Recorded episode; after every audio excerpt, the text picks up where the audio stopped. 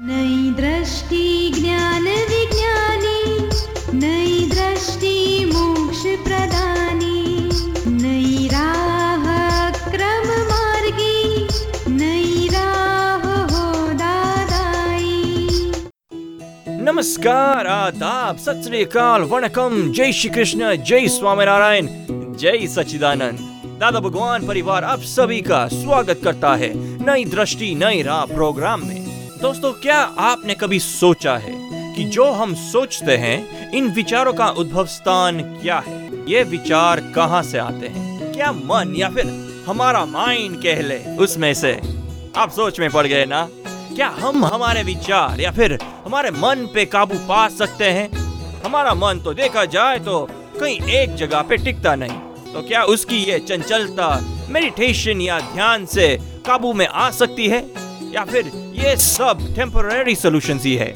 चलिए सुनते हैं पूज्य दीपक भाई से हमारे अपने मन के बारे में। प्रश्न मेरा ये है हम्म, क्या विचार करते पॉजिटिव या नेगेटिव हम्म, तो विचार के आधार पे होता है। कोई भी काम जैसे कोई बार बार सोचता है एक्सीडेंट की एक्सीडेंट की तो उसका एक्सीडेंट हो जाता है। कोई अगर मान चलिए पैसे की बात करता है मन में कि मेरे को पैसा है तो पैसा उपलब्ध हो जाता है। हम्म, कोई सोचता है मैं शिविर में जा पाऊँगा विचारना अच्छी रहती तो हो जाता है बोलता कि मेरे को कुछ दिक्कत आती रहती है। तो ज़रूर ऐसे कई लोग तैयार थे वैसे आने के लिए और मन में विचार था कि नहीं यार कुछ दिक्कत आती है तो आती है। तो ये विचार मतलब कहाँ से आता है? विचार मन में से आता है। तो ये मन शक्तिशाली है। नहीं शक्तिशाली नहीं है वो एविडेंस है। जैसे वो वन ऑफ़ द एविडेंस है not whole and sole doer विचार वो क्यों आता है? तो पिछले जन्म में हमने कोई भी बाबत बात के लिए अभिप्राय दिया है। तो मन का कॉज वो अभिप्राय है। पहले लाइफ में आप बोलो, चाय पीना चाहिए, चाय बहुत अच्छी है तो इस लाइफ में ग्रंथि हो जाती है वो चाय के विचार आते ही रहेंगे आपको। तो ये आज जो भी विचार आते हैं पूर्व भाव में हमने अभिप्राय दिए हैं। जिस जिस बाबत में दिए, उस बाबत के अभिप्राय होने की वजह से वो परमाणु चार्ज हो जाते हैं और उस परमाणु अभी इस लाइफ में डिस्चार्ज होएँगे, तब विचार स्वरूप से हमें याद आते हैं। पैसे के विचार आते हैं या मान अपमान या नफा, नुकसान, कुछ भी। तो ये विचार आना वो ग्रंथियों में से आता है। और वो ग्रंथि मनोग्रंथि बोला जाता है।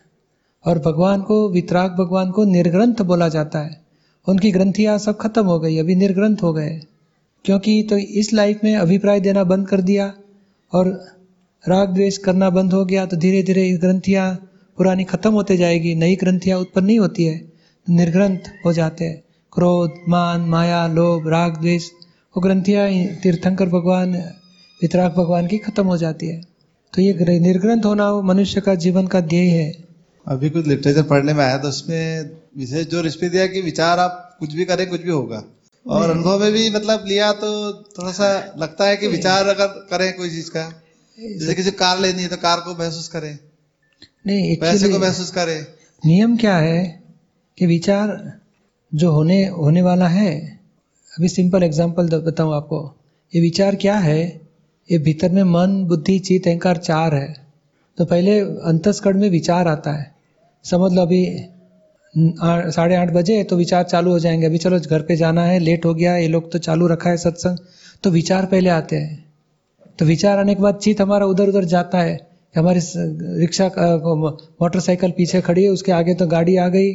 हम कैसे निकालेंगे जो चित उधर चला जाता है? तो मन और चित का फ़ंक्शन चालू हुआ टाइम होने के बाद।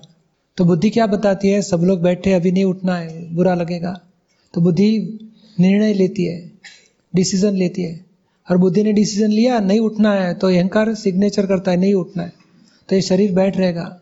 और बाद में कोई आसपास वाला उठ गया तो बुद्धि बताए ये उठा, अभी हरकत नहीं जाने में। तो तुरंत मन बताएगा, चलो, हम जाएँगे। तो मन, बुद्धि एक हो गए तो अहंकार उसमें सिग्नेचर करता है हाँ जाना है। तो बाद में शरीर में क्रिया शुरू होती है। तो अंतस्करण में पहले क्रिया होती है, बाद में बाह्यकरण में क्रिया आती है। ये नियम है। हमें क्या लगता है कि मैंने बहुत सोचा इसके लिए बाहर क्रिया हुआ।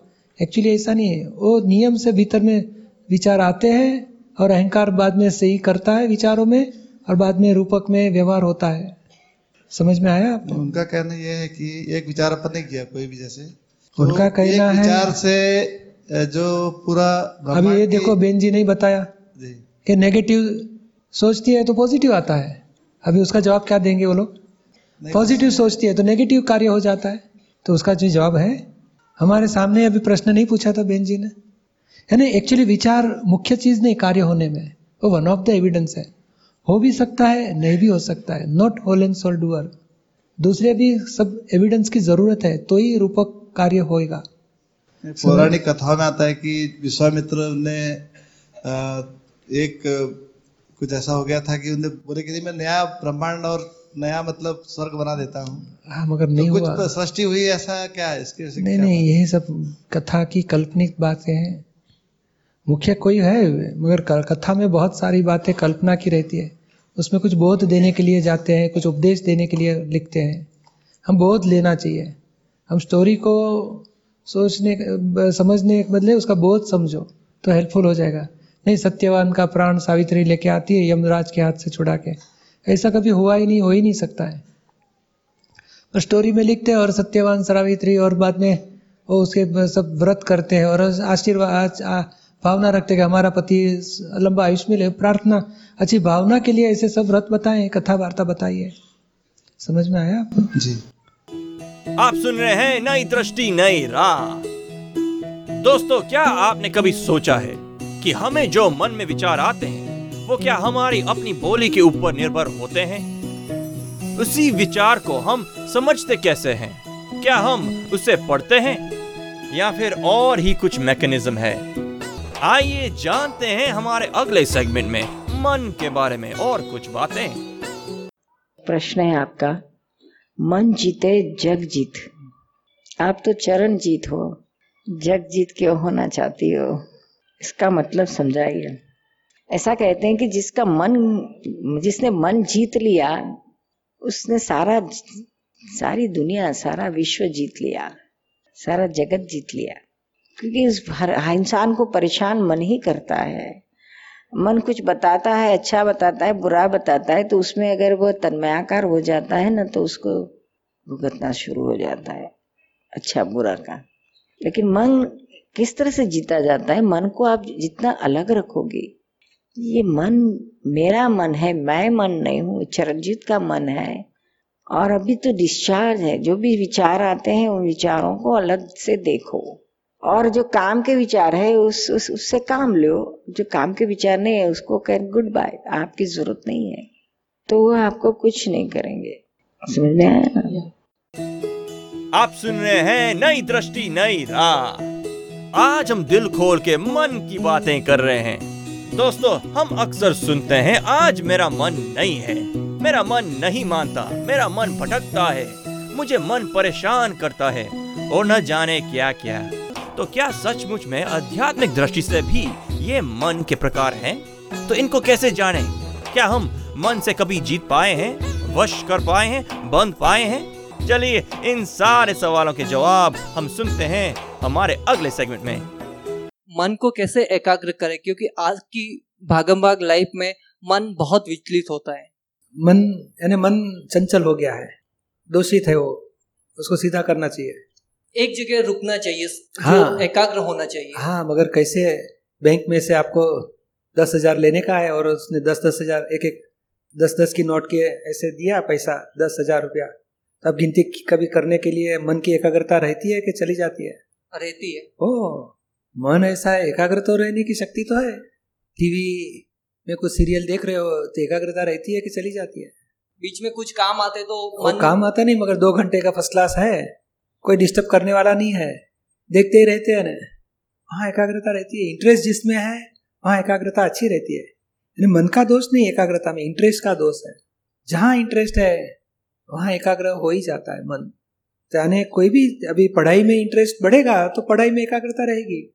पढ़ाई में इंटरेस्ट नहीं आता है तो फिर एकाग्रता नहीं आएगी। अभी देखो, आपका मन चंचल हो गया है। सत्संग में इंटरेस्ट आता है, स्थिरता तो एकाग्रता रहेगी यहाँ। ये बच्चे इधर आधे आएँगे जाएँगे बीच में फिर भी विचलितता नहीं आएगी। हमारी एकाग्रता रह सकती है क्योंकि हमें सुनने में इंटरेस्ट है। समझ में आया आपको? समझ में आया लेकिन आसपास का जो माहौल होता है वो उसको थोड़ा सा भटका देता है तो उसका तो एकाग्रता का उपाय क्या करना चाहिए? समझ लो एकाग्रता किस चीज़ में चाहिए? आपको भगवान का नाम लेने में एकाग्रता चाहिए या पढ़ाई में एकाग्रता चाहिए?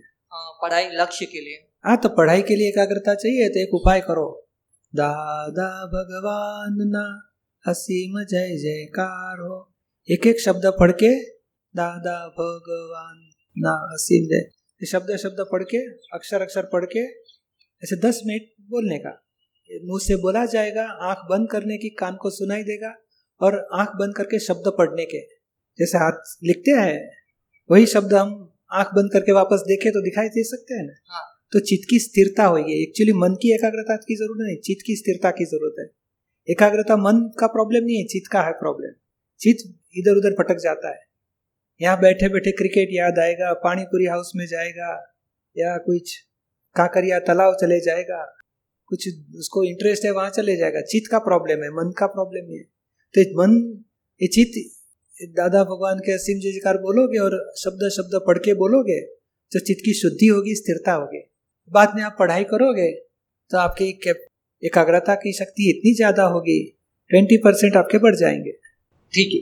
प्रयोग करके देखो। जय सचिदानंद आप सुन रहे हैं नई दृष्टि नई राह। आज हम बात कर रहे हैं मन के बारे में। क्या कभी आपने सोचा है ये मन में विचार कहाँ से आते हैं? क्या विचार आनी मैकेनिकल है? क्या ये मन विचार तक ही सीमित है या फिर इंटरेस्ट के ऊपर निर्भर करता है? क्या हम अपने मन को जैसा चाहे ऐसा मोड़ सकते हैं? अगर हाँ तो मन को वश कैसे करें? उसको स्ट्रॉन्ग कैसे बनाएँ? चलिए पाते हैं पूज्य दीपक भाई से उसकी समझ। अंकित, इंदौर, मन कैसे स्थिर रखे? मन को स्थिर करने के लिए दो ही उपाय है। एक तो ये नामस्मरण जो करते हैं ना, राम राम राम, कृष्ण कृष्ण, कुछ कुछ भी कराते हैं, जो भी मंत्र देते ओम शांति बोलते रहो। ओम नमः शिवाय बोलते रहो। तो ऐसे कुछ भी मंत्र जाप करने से मन स्थिर रहेगा, थोड़ी देर के लिए, जितनी बार जाप करोगे वहाँ तक। और दूसरा उपाय है, ज्ञान से मन स्थिर हो सकता है। जो ज्ञान विधि यहाँ होती है, उससे आपको आत्मदृष्टि मिल जाती है। बाद में मन अंकित का है, और मन का, मन ज्ञेय है, दृश्य है, आप दृष्टा हो जाते हो। और बाद में मन आपको परेशान नहीं कर सकेगा। मन अपने आप धीरे धीरे डिस्चार्ज होते एग्जॉस्ट हो जाएगा। तो ये ज्ञान का ज्ञान का रास्ता है। समझ में आया आपको? नहीं। हम्म? ये ज्ञान से अभी आज ज्ञान तो ले लो। बाद में आपको बताएँगे मन में बुरे विचार आवे या अच्छे विचार आए दोनों अंकित है। अंकित पड़ोसी जैसा हो जाएगा आपको। नहीं ये छोटे बच्चे रहते हैं ना तो छोटे बच्चे नहीं पूछते मैं चॉकलेट लूँ? नहीं अभी पढ़ने का है बाद में पूरा पढ़ाई करो बाद में चॉकलेट मिलेगी। आप नहीं समझाते उसको? हाँ। तो दोनों का कॉन्वर्सेशन नहीं हो गया? तो वो बच्चा है, आप उसको कन्विंस करते हो, इतना पढ़ाई करो, पंद्रह मिनट बाद में चॉकलेट मिलेगी।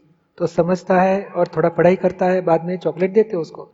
तो ये जैसा व्यवहार आप करते हो, ऐसा व्यवहार मन के साथ करना है, अंकित के। तो मन बताएगा, मुझे ये चाहिए। तो देखो, तुम इतना इतना करो। या तो उसको बताओ कि इतना नुकसान होगा, क्यों चाहिए आपको? ये फ़ायदा है, उसमें आगे बढ़ो। तो एक पड़ोसी जैसा व्यवहार हो जाएगा। जो मन को जो वश करने जाते हैं, वो वश कर नहीं पाते। और मन के पास, मन के ऊपर हमारे पास मन पूर्व की अज्ञानता से उत्पन्न हुआ है और हमारे पास ज्ञान है। हम ज्ञान से मन को सॉल्व कर देते मन के जो भी क्वेश्चन है, उसको सॉल्व कर दिया तो मन अपने आप वश हो जाता है। तो ये ज्ञान की दृष्टि आपको मिलेगी। पहले ज्ञान ले लो, बाद में धीरे धीरे मन के साथ कैसे व्यवहार करना, उसके आपको चाबियाँ भी मिलते रहेगी।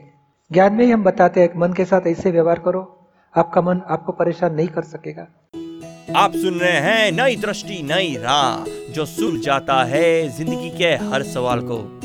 दोस्तों, आज हमने जाना हमारे मन के बारे में। हमारे अनगिनत थॉट्स जो पिछले जन्म के फल स्वरूप होते हैं, उनको हम ज्ञान से जान सकते हैं और जीवन में परम सुख का अनुभव कर सकते हैं। ऐसे ही ज्ञान रिलेटेड बातें हम हर रोज लाते हैं हमारे अपने कार्यक्रम में, जिसका नाम है नई दृष्टि, नई राह। और अधिक जानकारी के लिए हमें कॉल करें one eight seven seven five zero five Dada extension twenty three और लॉग इन करें हिंदी डॉट दादा भगवान डॉट ओ आर जी या फिर ईमेल करें Dada on radio at U S dot Dada Bhagwan dot O R G आज के लिए हमें दे इजाज़त। कल फिर मुलाकात होगी। तब तक के लिए स्टे इन द प्रेजेंट जय सच्चिदानंद।